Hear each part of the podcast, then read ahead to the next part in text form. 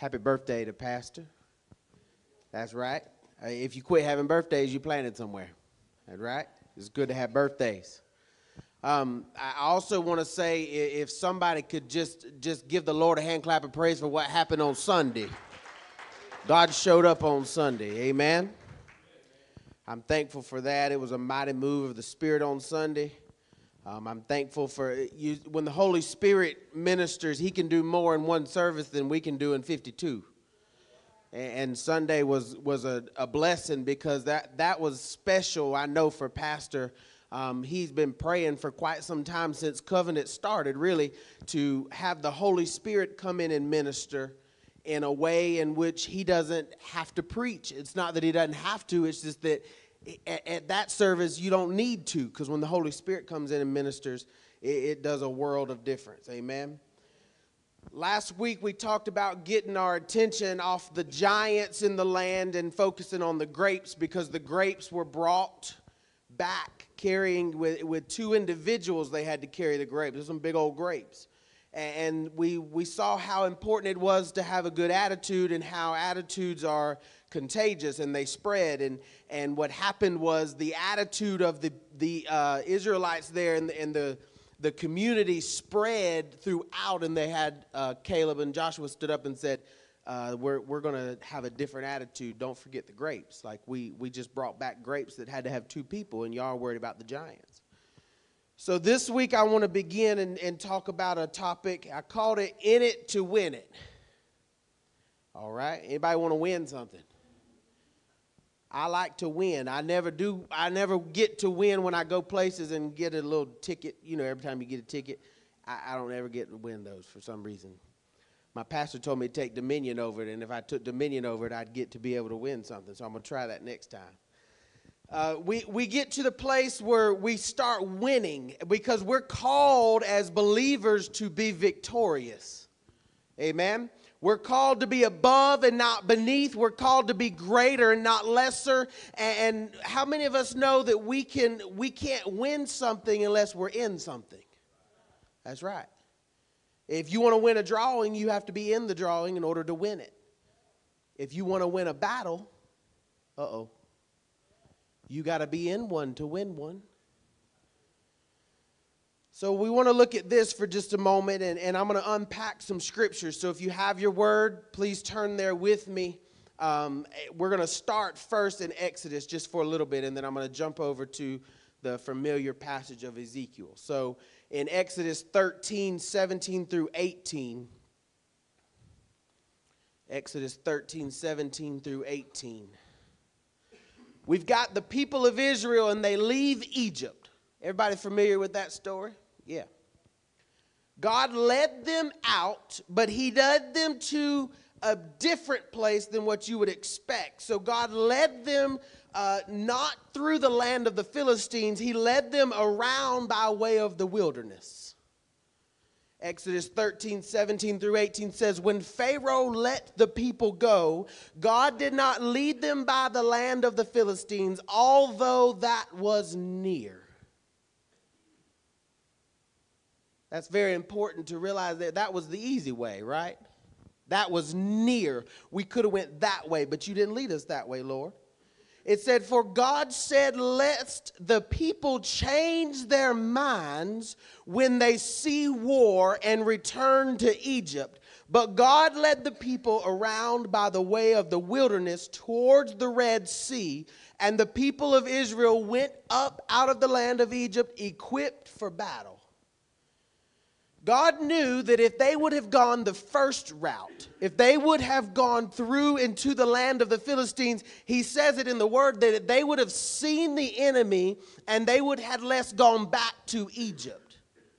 So he had to get them out a little bit further. Philistines in the land of the Philistines was nearby. So if you was just nearby, you'd say, "Hold on, I'm just going to go right on back home. Let me go right on back over here to slavery." So he took them by way of wilderness, meaning took them to a distant place where it it's not so easy to turn around and go back home. They would have become discouraged and returned to Egypt. And we know that because it's later revealed in the Word of God. How many times do the children of Israel say, Are there no graves in Egypt? You brought us out all this way just to let us die? We had just soon died in Egypt. We know throughout the Word of God, they say so many times, Just take us back to the place where we were, because what you've brought us out here for, we're going to end up dying. So we, we know that God brings them out, and, and, but the way that God decided to send them did not end up in a celebration or a triumph right away. They ended up in the wilderness. Now we know they were brought out, and we know they're in the wilderness, but why? We know that they were brought out of the wilderness, we, out of Egypt. We know that they were brought into the wilderness, but why? Well, I'm going to tell you. I'm glad you asked. Exodus 2 we got to go back just a little bit. Exodus 2 23 to 25. It says, During those days, the king of Egypt died, and the people of Israel groaned because of their slavery, and they cried out for help. Their cry for rescue from slavery came up to God, and God heard their groaning, and God remembered his covenant with Abraham and with Isaac and with Jacob, and God saw the people of Israel, and God knew. They cried out about it. In Exodus 2, they cried out, they prayed about something that got them to where they are in the passage of scripture I just read in Exodus 13. And I love this, and I'm going to unpack some scripture for you tonight because I just it stands out to me. I love it. it. It says, God remembered his covenant. In order for something to be remembered, it has to be able to be forgotten, correct? You say, well, God can't forget. I beg to differ. You say, well, God knows everything. But I, I, the, the Bible's clear, is it not? It says in Genesis 8 and 1, but God remembered Noah and all the beasts and all the livestock that were with him in the ark, and God made the wind blow over the earth, and the waters subsided. We're going to talk about wind blowing in just a minute. You say it's strange. Why did God have to remember something? He is God. God doesn't forget anything. Well, Jeremiah 31 and 34 says, And no longer shall see each other teach his neighbor and each his brother, saying, Know the Lord, for they shall all know me. For the least of them to the greatest declares the Lord, for I will forgive their iniquities and I will remember their sins no more. He has the ability to forget. If he so chooses, he can forget something. He can do that because he's God. So we see here that the children of Israel, they end up in something. They're in a situation, they're in it because they prayed for it. Now, I don't know about you, but I can't all the time piece together when I'm standing in a place that feels like a wilderness that I prayed for it in Exodus 2, and it ends up being what needs to be in order for me to be in it just a few chapters later. You can't forget what you prayed for years ago and wonder why you're going through what you're going through right now. It serves a purpose. You can't be complaining about where you are when you prayed for it. But nonetheless, they ended up wanting out of their situation. Does anybody ever get to the place where you want out of something? You got into it and now you want out of it.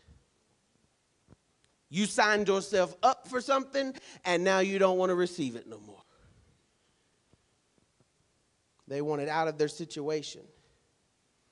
And in, instead of the Philistines, they ended up between instead of going to the land of the Philistines, they ended up between the Red Sea and Pharaoh's army of chariots. It looks nothing like what you thought it was going to look like. You prayed for deliverance, and you end up at the Red Sea, and you got an army behind you. It doesn't look like what you think it should look like. So before God gets them to the place that He calls Israel to trust that He will fight through them, He has to take them to a place to show them once more that he will fight for them.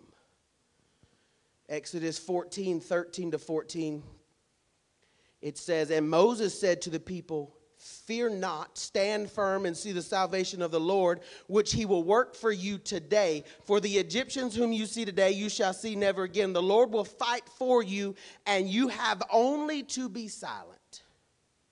You got to understand that when you're in a tough spot in life, when you're in something, God will put us there and get us there to the place, and then He fights for us. But you have to be in something in order to win something. We want victory and we want salvations and we want deliverances, but you can't be delivered from something if you're not bound by something. You can't be healed from something if you're not have it, if you don't have a sickness. And so we have these testimonies that we get to claim victory over, but we can't have the victory over them unless we've gotten into them or become in contact with them. It could be because you prayed for it.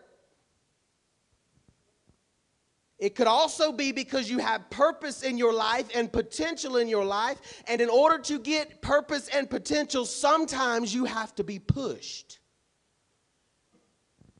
But no matter, it doesn't matter if we're pushed, if we prayed for it, or whatever, in order to win it, you have to be in it. We say conflict builds strength. I ought to be able to bench press a Buick. I've been through some conflict. Anybody been through some conflict? Yeah. I'm not going to glorify conflict tonight. I'm glorifying victory in it to win it. But I can't win something if I'm not in something. So when conflict comes, it builds strength. Our problems and our circumstances lead us to a place where we want to tell God to get us out. Has anybody ever prayed to God, just get me out? Yeah. This is a serious question, and I want you to think about it. How many of your, everybody like to pray, you know, everybody got a good prayer life? Good. How much of your prayer life consists of problems? If, if I called y'all and told y'all about my problems, as much as we call on God and tell him about ours, you wouldn't answer either. If I called you every time I had a problem, Pastor, you would ignore my phone call. You'd say, okay, I'm going to get it the first three or five times, but then after a while, it gets old. You, are not just calling to say, hey, you just got problems, right? So we get to the place where we get in something and then we constantly pray for God to get us out of it. God, if you'll just get me out of this one. Lord, I got this problem. Lord, I got that problem. Lord, I'm broke. Lord, I'm this. Lord, I'm that. It, what we are forever praying about circumstances and situations. Do you know when my prayer life started to change? I used to pray like that too. All I, God, I, I, I, say this jokingly, but I, I really just feel like He never answered me on purpose. I never talked to Him unless I had a problem at one point in my life. God, if you just help my family. God, if you'll just fix this situation. God, if you'll just heal that person. God, if you'll just do that. And we constantly pray like that. But my prayer life personally started to change when I decided that it was more about relationship with Him. And I decided to start telling God how much I liked stuff and how much I liked going places and how beautiful the day was. And, and, I started telling him stuff that we feel like sometimes he should already know but it's about conversation. See, we tell each other in our relationships with one another stuff we already know. It started changing when I started having conversations with him like God. Not that you need a compliment, but you did a really good job hanging out the stars tonight. They look good. I talk to God like that. I really do. God, you did a good job making that bird right there. That's a pretty bird. You say that's crazy. No, it's not. You want to get crazy? Come ride in my car with me and my child and my wife. That is crazy conversation. We can go zero to 100 real quick in any direction you want to go at any point.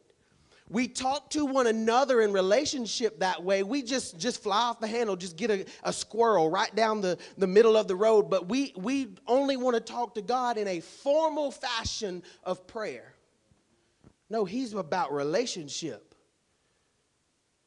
We say stuff like, Lord, I really appreciate Sunday. I've talked to God all, all week about Sunday. I'll be walking through my house, Lord, I know you saw my pastor fall out on Sunday. You did it. Lord, I love that. I love seeing my pastor fall out in the Holy Spirit on Sunday. Why would we not talk to him that way? When you will start talking to him that way, I promise you, he will talk to you more than your ears can handle. We have to start trusting a process that we're in and stop trying to beg God to get us out of something because everything in our life serves purpose to get us someplace. There are times when God wants to do, when, when God wants us to do something, uh, when God wants to do something for, for you, and then there's times that He wants you to be the vessel in which He does something through. So let's look at a situation of what vessels look like whenever you're willing to, to be a vessel. I want you to ask yourself, where are you right now in life? Are you facing any conflict whatsoever? I don't want to talk about detrimental conflicts, just anything in your life that may be considered an aggravation, an annoyance. And maybe it is detrimental. Maybe you're in a dry place of conflict, a place that seems hopeless or dead or desolate. And, and, this doesn't have to mean that your entire life is turned upside down, it could be just one area of your life. I have felt like that I've had most of my ducks in a row, but one just won't stay where it's supposed to be. Anybody ever been there? I got my life together most of the way, but there's just one area You can be struggling with an area of addiction. And when I say addiction, I want us to, as a body of, of, of believers, stop assuming that addiction just means drugs and alcohol.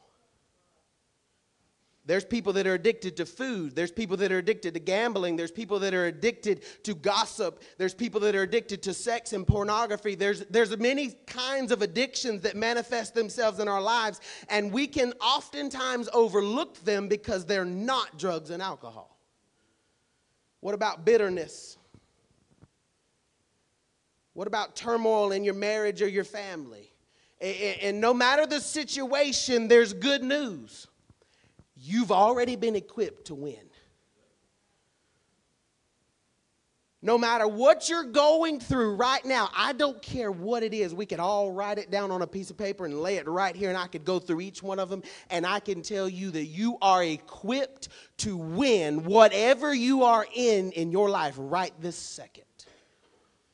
Someone say, I've been equipped to win.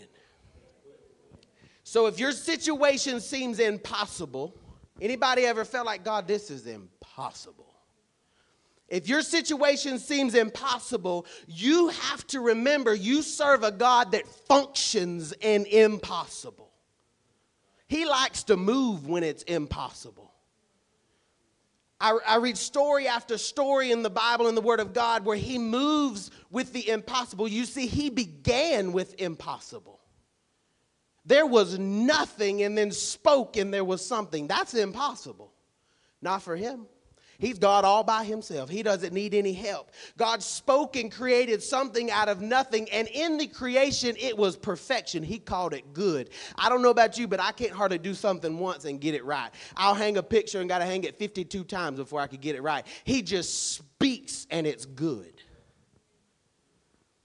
He didn't need a woman to conceive. He's God all by himself. He said, I'll make man from the dirt. Watch. That's impossible. Not for him, it's not. You see, science tells us you have to have male female organism to create and, and, reproduce, correct? God didn't need that. He said, I function in the impossible. I will create man all by myself. I need no assistance. So, no matter what your impossible is today, God's not concerned with it. He don't care about your impossible situation that he is intimidated by what you may be intimidated by.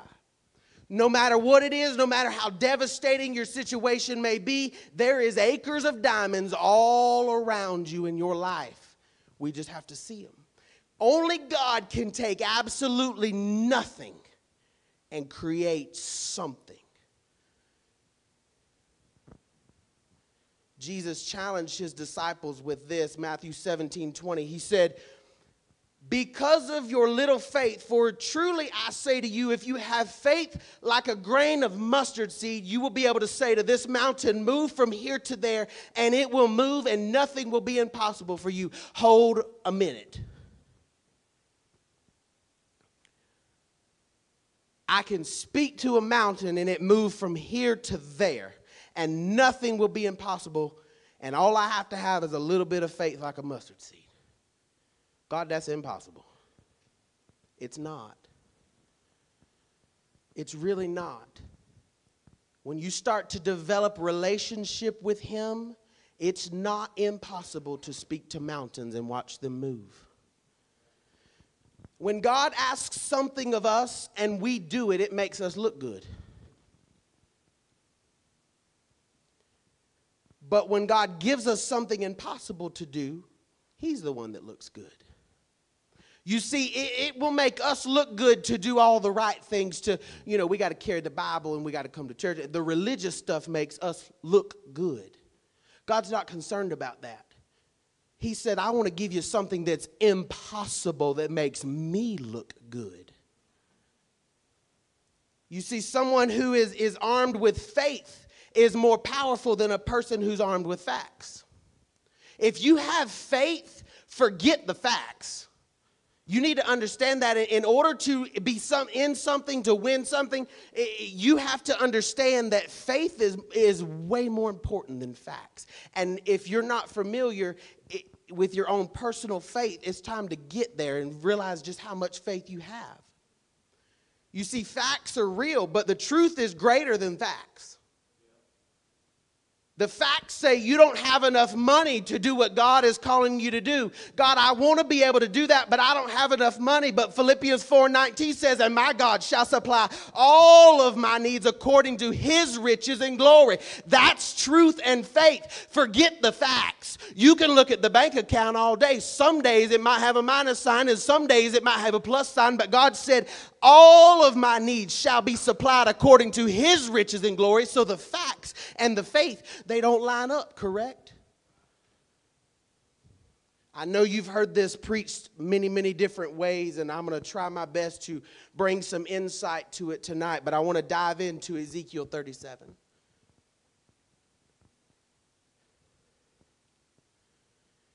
Ezekiel 37, 1 through 6.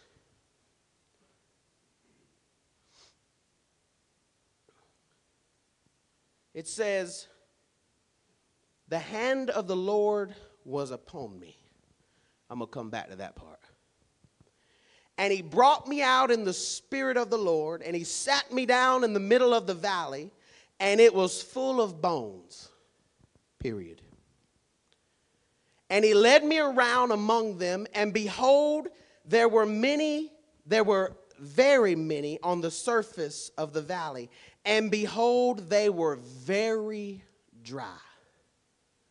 Coming back there too. And he said to me, Son of man, can these bones live? And I answered, O Lord God, you know. Then he said to me, Prophesy over these bones and say to them, O dry bones, hear the word of the Lord. Thus says the Lord God to these bones Behold, I will cause breath to enter you, and you shall live. And I will lay sinews upon you and will cause flesh to come upon you and will cover you with skin and put breath in you and you shall live and you shall know that I am Lord. Talk about Ezekiel for a moment. Ezekiel means God strengthens or may God strengthen. He was a prophet that was called to proclaim a message of uncompromising judgment and a message of restoration for God's sake, not Israel's sake. He belonged to a priestly class. He was married, according to Ezekiel 24 15 to 24. He was 30 years old at the time of his first vision in Ezekiel 1 and 1, and his final vision was recorded in the 25th year of exile, which means he would have been 50. And according to Numbers chapter 4, that is the range that marks the span of an active priest, ages 30 to 50. Ezekiel spoke to a community, to a group of people that were forced to leave their home. He spoke to a people that had been broken in their faith. The purpose of the message was to restore God's glory, and Ezekiel gives an unrelenting message. In fact, in, in, it's a lot in Ezekiel. If you go read it, it's a lot. In the Old Testament, only Psalms, Jeremiah, and Genesis are longer. Ezekiel's got a lot to say. He prophesied during a time of great confusion. Does anybody feel like we live in a time of great confusion? We got people that's more confused as a football bat. They don't know what they're doing or where they're going or if they're going forward, they're backwards, or upside down. And if you don't know what a football bat is, I don't either. a time of confusion. We, we, I, I sometimes I, I, watch the news a lot, but I, I, enjoy the news not because it impacts me at all. I just like to know what's going on. It don't get me all down in the dumps like it do some people. I sometimes I watch it. I'll just be just full of glory. I say, yes, we got another problem. God is fixing to move. We're living in some confusing times. Ezekiel speaks and communicates, and it's clear in the writings of Ezekiel that he knows the message of Jeremiah. He knows words that have been spoken before. He knows a word. How many of you know the word of God travels? When Ezekiel talks, he speaks a common language that has been spoken by the prophet Jeremiah. The word of God is moving through these people, through these prophets during this time. When he stands up and says what he's got to say, it's got good merit to it. He's standing on something that's been told before. This book is a turning point in the history of biblical prophecy. So let's dive into it. This is Ezekiel's third vision. I mean, he's having visions all the time we find Ezekiel in this large valley. It's a low place. I want to take you back to your circumstance. Sometimes it's a low place, just as low as it can be. Anybody ever been there? Just one day you on the mountaintop, feel like you're on vacation. The next day you so far down in the valley when he looks around as far as his eyes can see, physical eyes, the, the ground is covered with piles of human bones that were disjointed and broken and cracked by the sun, just as dry as they can be. You've got to understand that, first off, this is a representation of an aftermath, a battle that has already taken place. To the normal individual, we would look at this valley and we'd say, whoop they lost. They had it handed to them. I do believe they have lost. We would look at this situation and we'd say, it's over. There's nothing else that can be done. You're all out of fight. You're all out of strength. You can't take another step. You can't do it one more day. You don't have enough to go one more mile. Anybody ever been there? Good. God likes to work in that situation. The Bible says in Ezekiel 37 and 2 that he led me around among them, and behold, there were very many on the surface of the valley, and behold, they were very dry. I want to talk to some very dry situations. I, I don't want, I, I'm not talking the surface level. I'm good, I'm glad your bones are dry, but I need some dry, dry situation, very dry. The bones would give a notion that the battle had taken place and it had been a while since life had existed in the valley. It takes a minute for the flesh to fall off the bone, does it not? You got to sit there a minute. The valley is where battles would have normally taken place. And so we look here and we would conclude that clearly there had been a battle and these bones from the surface level had clearly lost. And then we have this crazy question I love when God speaks in the Bible because he speaks in crazy questions. He asks the most off the wall stuff. Because to us it doesn't make sense, but to him it makes perfect sense. God asks a question. He said, Pastor, can these bones live? And I love Ezekiel's answer. Oh, Lord God, you know. That's a good answer to a question you just might not be sure of. Oh, Lord God, you know. Here we have Ezekiel, and he answers very carefully in a wise way. In other words, Ezekiel has no clue how it can happen, but he trusted and knew that God could make it happen. He said, Lord God, you know. This offers perspective right here. See, you're down and depressed about something because you don't because of something you don't know. But if the Lord knows, then why are you worried? If you truly trust that God knows if these bones can live, then why are you worried in your situation? Why are you overcome with defeat in your situation? If, oh Lord, you know if these bones will live. I realized that at one point in my life that I didn't need to help God out to protect me. I used to try to help him out. I didn't trust nobody not a soul. I used to help him out. I said, God, I know you got my back, but I'm going to have it too. And I would read scriptures like, touch not mine anointed and cause them no harm. And, and I believe that I was anointed to play piano and anointed to serve and, and teach the word of God. But at the same time, I would help God out because I was anointed, but at the same time, I also had anxiety. I'm just going to be real with you because I've been to a place where, where one didn't make sense to the other. How can you be in full understanding of the word, but at the same time live contrary to it? I walked through this very insecure season of my life where I felt like God needed my help managing everybody else around me. And then I realized that He doesn't. And if anybody had the nerve to come against me, He would handle it. I didn't need to handle it, He would handle it. If you wanted to try, then He fights my battles. And when you can get to that place, it feels good. You say that sounds like arrogance. You call it what you want to, but I call it confidence. And I know my God's got my back. Whether you have it or not, I know He's got it. It takes a while to get there, but it's good when you get there. The situation that Ezekiel's looking at looks hopeless. The bones were very dry. So you're not only broke, you're very broke. You don't just got $15 in your account, you negative 342. That's not just broke, that's broke, broke. That's very broke. That's dry, very dry, right? Your marriage is not bad, it's very bad. The addiction's not just a surface level addiction, it's a bad addiction. The very dry part. God likes to work when the bones got very dry.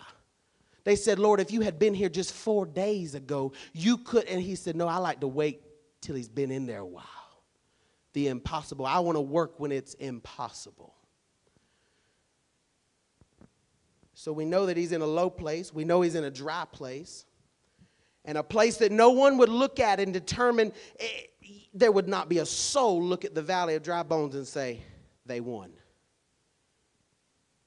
But the Lord had a plan. I am so thankful that he had a plan. I'm so thankful that he has a plan right now.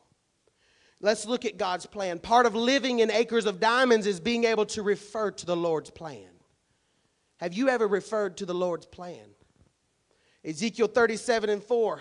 I love this. Then he said to me, Prophesy over these bones and say to them, O dry bones, hear the word of the Lord.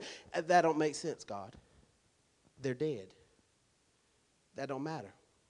He says in Ezekiel 37, 5 to 6, Thus says the Lord God to these bones, Behold, I will cause breath to enter you, and you shall live. I will lay sinews upon you, and cause flesh to come upon you, and cover you with skin, and put breath in you, and you shall live, and you shall know that I am the Lord. The first and foremost breath illustrates the power of the breath of God. What we felt Sunday was breath. There's something to be said about the breath of God in the Word of God. The breath of God brings life to dead situations. Genesis 2 and 7. The Lord God formed man out of the dust of the earth and then breathed into his nostrils the breath of life, and the man became a living soul. Psalms 33 and 6. By the word of the Lord the heavens were made, and by the breath of his mouth their hosts.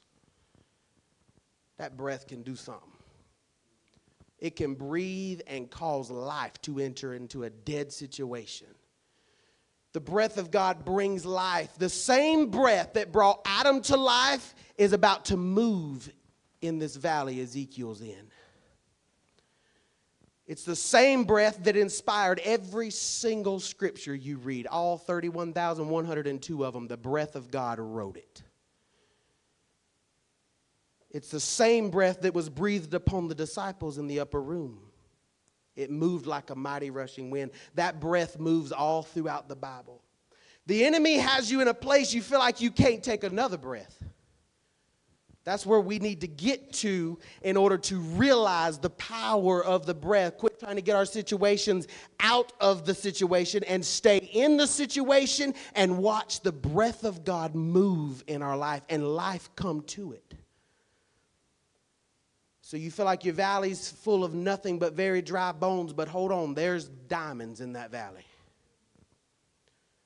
You feel like you're standing in a graveyard and everything's dead. Your marriage is dead, your career's dead, your finances are dead, your dreams have failed, you didn't go to college. I, I really and truly have lived my share of being around Christians that speak that way. I'm done with it. We've gotten to the place that we gripe more than we give glory. We really can truly get hung up on that. And we can't. You say, My house is dead. Well, I'm glad because we got breath coming. You're in a good place if you are in a place where it seems like it's impossible. Because the greatest victory that has ever been won was won in a graveyard. There is not another victory, there is not an in it to win it anywhere else in history like there was in the graveyard. Your greatest victory comes when it seems like everything around, when they thought he was done and they put him in the tomb. When Satan thought he had won. It's easy to lose your joy and your hope whenever you're looking around in this valley. You see, but God took the children of Israel on a journey on purpose through the wilderness. The wilderness is nothing but dry and desolate. He took them to a dry place. Jesus was baptized in a wet place, and then the Spirit of God led him to a dry place. Why? God likes to move when it's dry. And I'll preach on this next week. Because in the dryness, there's still water somewhere. We get in this valley, and the enemy wants us to be dried up. You see, that's where the enemy came and met Jesus, was whenever he was in the wilderness, the dry place. He'll get you when it's dry. He wants us to get anxious and angry and bitter and upset and impatient, and he wants us to be not happy at all. But you need to make up in your mind, like I have made up in my mind, you are not going to allow another sinner to have more fun in life than you. You can take it to the club and bounce it if you want to, but I can take it to church and bounce it just as good. I'm excited to come to the house of God just like they're excited to go to the club. We've got to get to the place that this is an exciting place to be. We look forward to being here. We can't wait to get back. Add another service if we got to. They'll turn it up at the club, but we get depressed and, and down to come to church. That's not how it works. You make up in your mind, there's no place I'd rather be. I'm excited. I was happy, glad when they said unto me, Let us go into the house of the Lord. You say, Depression is not going to stay in my house anymore. I am going to see breath move in this place. Anxiety, you got to go. Fear's not welcome here. Joy unspeakable and full of glory. You cannot let the enemy dry you up. You cannot become insecure or discouraged just because your circumstances look different than what you know God has promised you.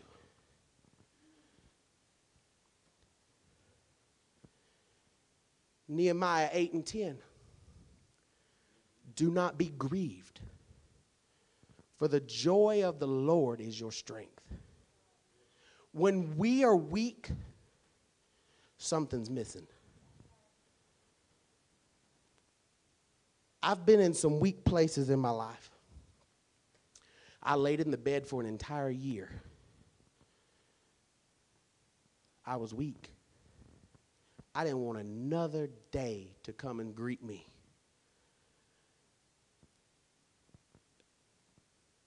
But the only thing that gave me strength was the Lord. The joy of the Lord. I would turn on T.D. Jakes And I'd wake up about nine o'clock in the morning and want to kill everybody.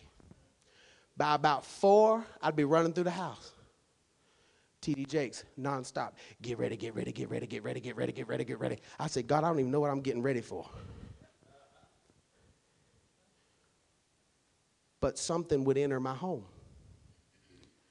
You want something to enter your house? Turn the word on. We need something to stir up the joy in our life. You see, you, we cannot ever get discouraged when the hand of the Lord is the one that took us to the low place. I want to talk to you for a moment about the hand of the Lord. See, if you're not careful, you'll miss that. It says, The hand of the Lord took me to this valley of dry bones. You say, Hold on, the hand of the Lord. The Lord led him to the wilderness. It was the Lord who recommended Job. It was the Lord that hardened Pharaoh's heart. And when it's the Lord involved, there's so much purpose attached to it. You've got to get your eyes off the dry bones, just like we did with the giants. And don't focus all of your attention and energy and time on the graveyard. You're looking at a graveyard. Focus on the fact that God has made a promise to you in His Word. You've got purpose. Don't seek elsewhere. Don't look elsewhere. Your plan and purpose is right where you are. That's what Acres of Diamonds is. God can bring life exactly where you are. So when we look at this valley that Ezekiel finds himself in, I get excited when I read this. Everything was not dead in that valley. Ezekiel was there. There was something living in the valley because he was there. And the hand of the Lord is the one that brought him there. Everything in that valley was not dead. Ezekiel was very much alive. The only thing alive in this valley was Ezekiel. You need to understand that you may be the only thing alive in your dead situation. And if you leave, then everything is truly dead. But if you stay right there and you let the hand of God protect you, that He brought you there, you are the life in that valley. And if you can be the life in that valley and hold on just a little bit longer, revival's coming. If you will be the life in a dead situation, situation. You may be the only one in your family that speaks Jesus. You may be the only one in your family that goes to church and serves the Lord. You may be the only one at your job that loves the Lord and, and, and goes to church and worships Him. It's stay where you are because you're the life in the dead valley. You may be the instrument of revival. I want to be revival everywhere I go.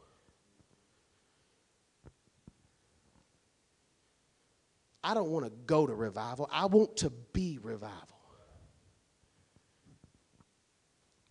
The problem is, we pray for rain, but then leave the umbrella at the house.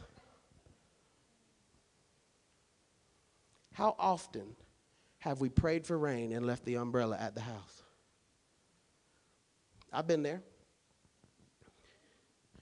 We walk around with lack of faith. He said, You can do the impossible if you have the faith to do it.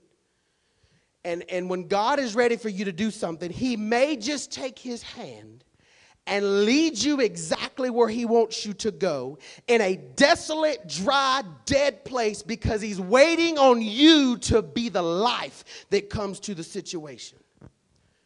You cannot mistake the battleground for a graveyard.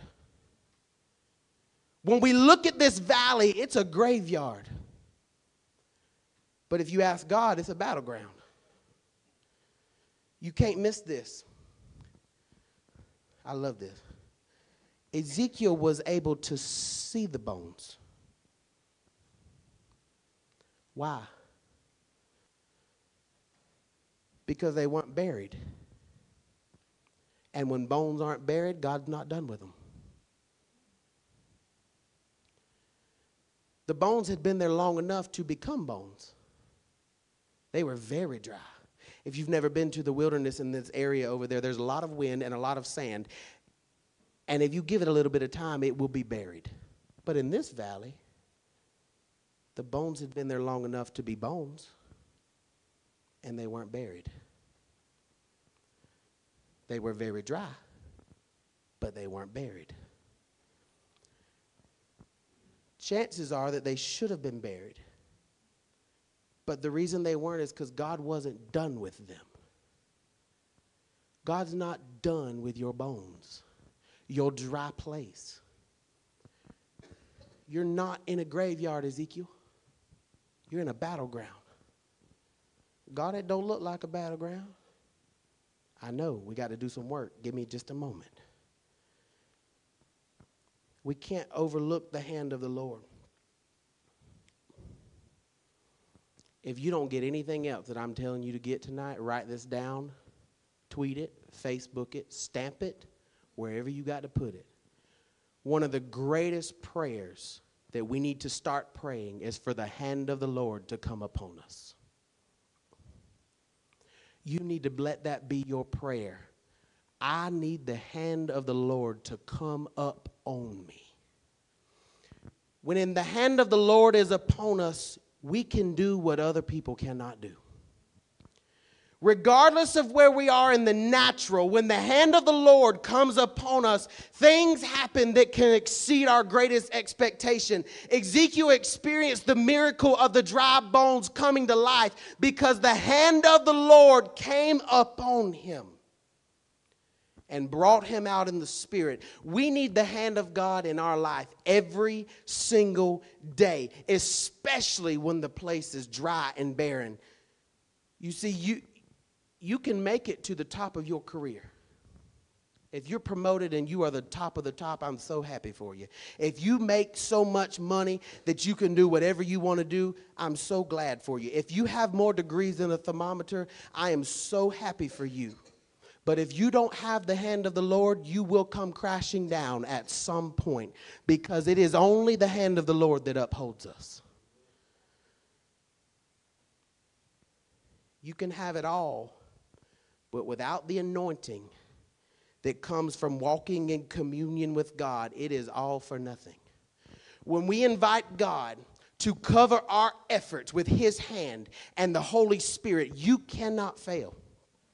You cannot lose when the hand of the Lord is involved in the battle. You cannot go under when the hand of God is the one that brought you to your situation. I don't care what they bring at you. I am a living, breathing, walking testimony of this. The hand of the Lord has been upon my life since the day my feet came out, and I have been grateful ever since. And there have been times when I've overlooked it, but I pray, God, don't ever let me get to that place again because it has only been your hand that I have made it thus far. It's the impossible becoming possible when the hand of the Lord is involved. And the anointing can only be found in the hand of the Lord, in the communion and the protection and, and, the relationship that He has. In Acts 11 and 21, it says, And the hand of the Lord was with them, and a great number who believed turned around to the Lord. If you haven't had anybody that you've been able to witness to in the last year, please start praying for the hand of the Lord to go with you. This may seem strange, though, because it says that the hand of the Lord was with them, Pastor. Uh, why not the Lord? Why is it the hand of the Lord? There's something about them hands. Isaiah 41 and 10 says, Fear not, for I am with you. Be not dismayed, for I am your God. I will strengthen you. I will help you. I will uphold you with my righteous hand. Psalms 136 and 12, with a strong hand and an outstretched arm, his steadfast love endures forever. 1 Peter 5 and 6, humble yourselves therefore under the mighty hand of God, so at the proper time he may exalt you. You won't make it to the top without the hand. You won't make it through the valley without the hand. It will always be dry in your place without the hand of God.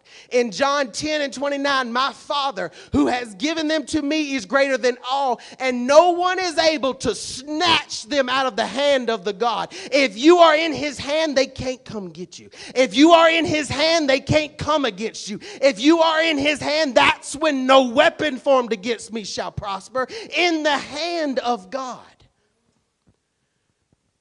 Isaiah 48 13 my hand laid the foundation of the earth. That's why his hand's important. It's been active from the beginning. You said he spoke it, he did, and then he got down in the dirt and decided to do some stuff with it. He created and formed with his hands. You see, Jesus was a carpenter for a reason. He came into the world to work with his hands. Most of his life is spent as a carpenter. We only see three years and 12 years old and a baby in the Word of God. He spent most of his life as a carpenter working with his hands.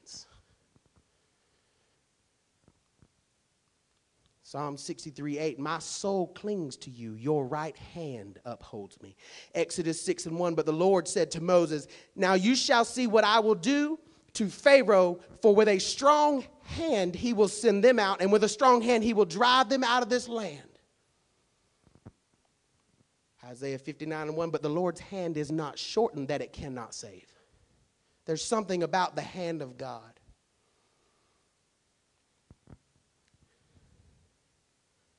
The enemy would love nothing more than to back you into a corner and get you to change directions and leave that dry place exactly like you found it.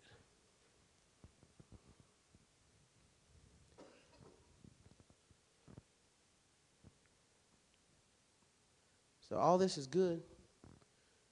But what do we do about the bones? What do we do about the bones in our life? I, I've done the church stuff. I've heard that message preached so many times. Everybody in here has problems at some point in our life. We got that. We've heard that a million times. What do we do about the bones? Speak to them.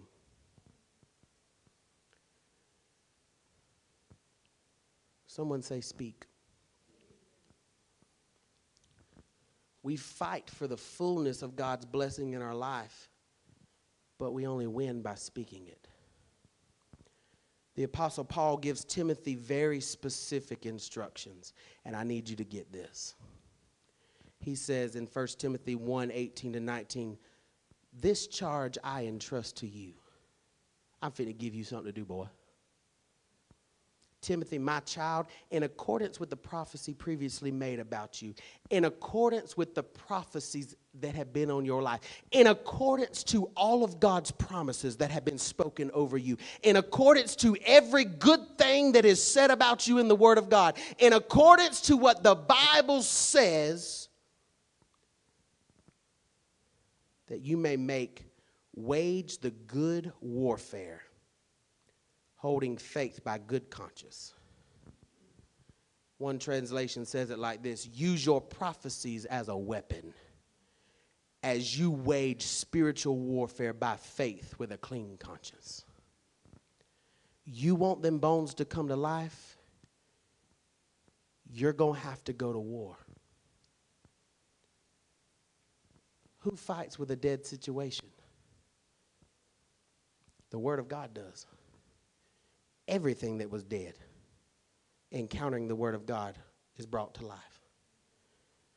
Prophecy is a word from God about your future. You need to look at your bones and say, Quit lying on me. This is not my reality. Quit lying on me. If your situation don't look like what you know God has promised you, you got to go to war with it. Romans 4:17 as it is written I've made for you the fathers of many nations in the presence of God in whom he believed who gives life to dead and calls into existence the things that do not exist. You've got to call it into existence that which does not exist. Call things as though they are not as though they're going to be in your life that means that if it doesn't look good, you call it good. That means if you if it looks like you're broke, you say I am not broke. You say that sounds crazy. So does standing in a valley with a bunch of dry bones. You look at what happens when you start to speak. Ezekiel 37, 7 through 14 says, So I prophesied as I was commanded. First thing you need to note, you are commanded to prophesy over your life. So do it. I prophesied, and there was a sound, and behold, a rattling of the bones came together, and bone to bone. Somebody say rattling. I like whenever you prophesy and something starts to shake, but they're not alive yet. Don't quit prophesying. You see, we speak good things for a couple weeks or a month or two, and it's so easy to quit. We can't quit. He calls this breath ruach, the breath of life that has moved all throughout the Bible. It's about to enter into a dry, desolate situation. And I looked, and behold, there was tendons, and they came upon them, and the skin covered them, but there was no breath in them. They're no longer bones, but they're still dead. Don't you keep prophesying. You better not stop prophesying. The Lord told him to keep going. You keep speaking to your dead situation until there is life in it. Do not stop because it starts to look better. You keep prophesying until there's straight up life in it.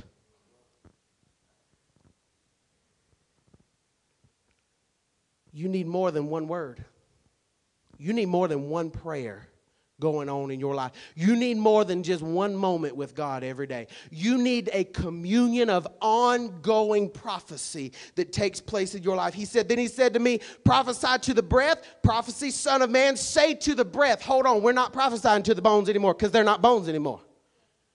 We now have to speak to the breath. You say, well, that's God in coming into a situation. The Bible is all about reminding God of His word.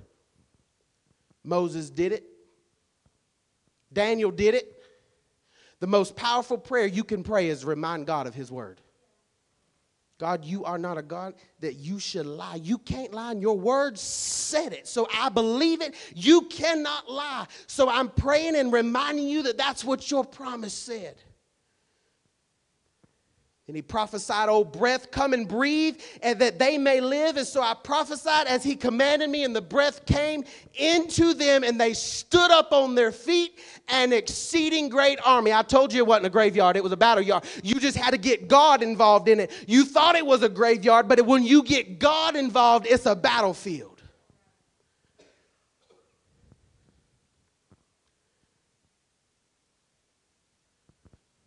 It's the speaking that initiated the assembling of an army.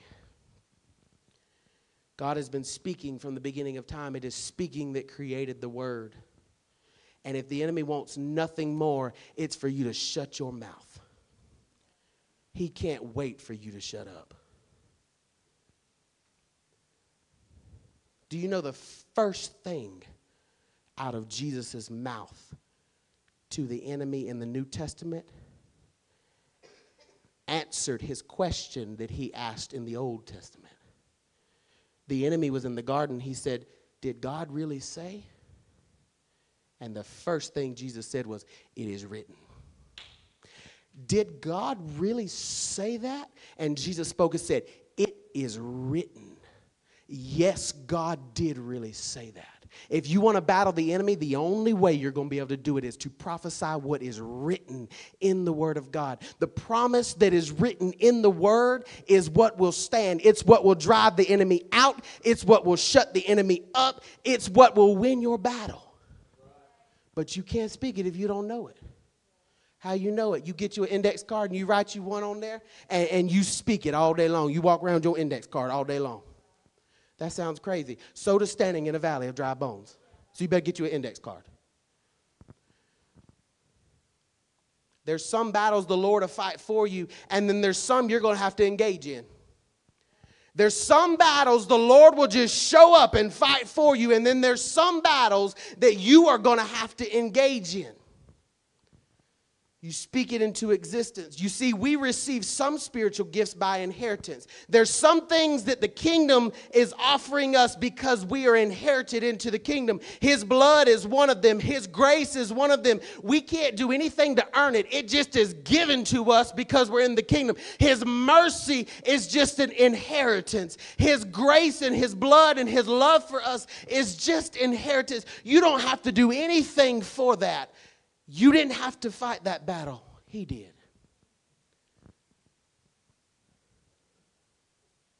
But there's some things you have to fight for. And as I'm closing, Matthew 11, 12, from the days of John the Baptist until now, the kingdom of heaven has suffered violence, and the violent take it by force. There are blessings like the fullness of prophecy that you have to start taking by force. You want the fullness of prophecy, a blessing in your life, you have to take it by, you have to command. He didn't say just speak to them, just uh, if y'all could get up, please. That's not what he, he said, command, speak to it with authority that it will move.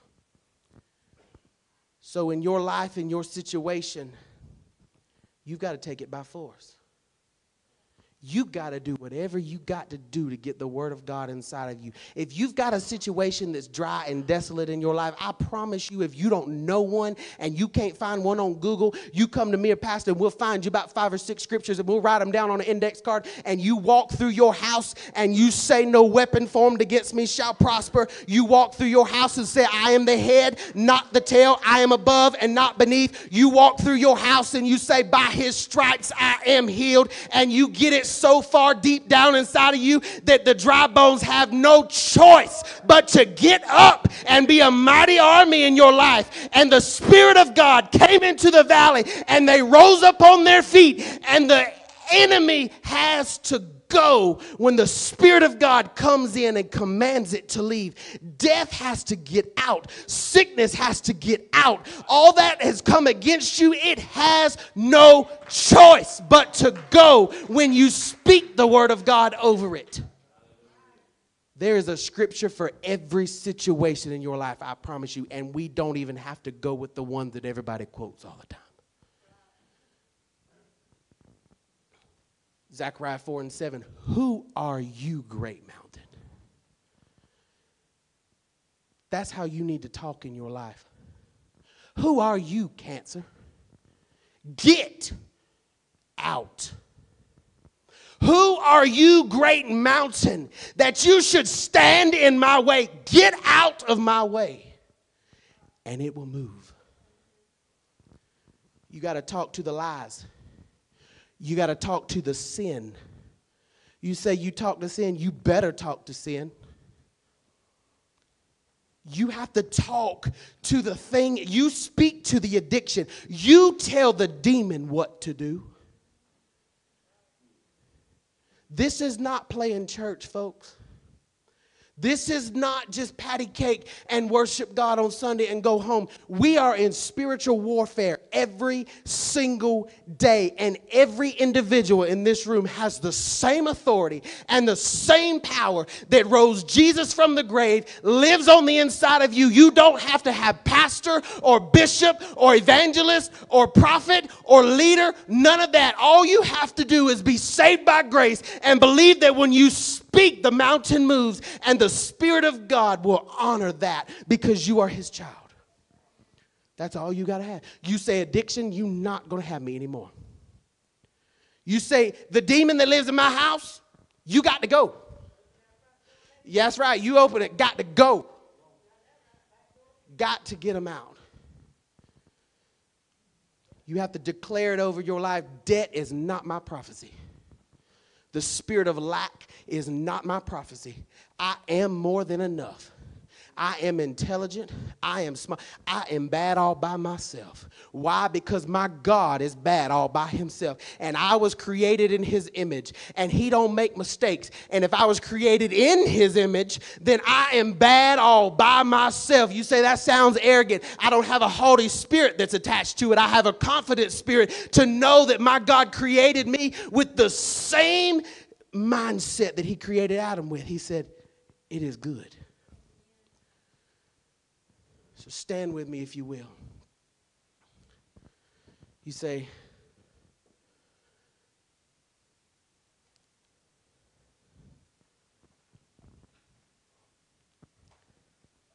the most powerful prayer that you can pray is to remind God of His Word. You see, when you remind God of His Word, you're not begging for something, He already said it. God, please heal him. Pastor, you've heard that before? God, please heal him. God, please move in this situation. God, please. God, please. I don't know if you use please out of an endearing respect, but if he said it, it's already done. You just simply say it back. This will blow some religious people's minds, and if you don't believe me, you can go study it for yourself in Exodus 32. It was Moses that reminded God of his promise that changed God's mind. God was fit to lay him out. He's fitting to go in. He said, I'm done with them. Those wicked, broke neck people, he called them all kinds of names. He said, I'm betting to lay them out. And Moses said, You do remember the promise you made. He didn't say, God, please don't do it. He said, You, you made the promise. Remind God of the promise. You said in your word, God, that I will not be defeated. You said that I'm healed. I'm just reminding you of your word. We see it in Daniel. Daniel said, God, at the end of this 70 year captivity, you said they'd be free. And I've been looking at my calendar. I set me an alarm, and today is 70 years. And so I'm reminding you of what you said. And on that day, God said, okay, let them go. So I want to encourage you that you're in it to win it. Whatever it is that you're going through in your life, you're in that situation for a reason. You're in it to win it. And the only way you're going to win it is to speak to it. The only way the breath moves and the body's raised and the dead leaves and the, and the sickness is gone and, and the, and all, the only way for your marriage to get better, the only way for your job to get better, the only way for your car to quit being broke down is start speaking to it. My pastor told me the other day I was worried about my hair. I said, I'm gonna go get me some hair implants. I'm sick of losing my hair. I'm gonna get me a good fro on top. And he said, Speak to it. I said, I will. Speak to it. You say, that sounds crazy. So does standing in a valley of dry bones. The only thing that changed that whole situation was speaking to the situation. So speak to your dreams, speak to your life, speak to your bones, speak to the low places. Start talking. Quit praying in your head. I, I, don't understand. We will have prayer meeting. I say, everybody pray out loud. And Amen. What was you doing? Pray to him like he's standing right there. Talk to him out loud. I need you to walk. I want people at Covenant Church. I want them to look at us and say, they must be Covenant because they could come in with just talking to themselves. They just always be talking. Why are they talking? Because we're a church that speaks to dry bones in desolate places. The reason miracles move in this house is because your pastor leads this congregation with a spirit of faith that says, when I speak to the sickness, when I speak to the situation, it has no choice but to change. You've got that authority. The same authority, you have it in your life. Stop praying with your mouth shut.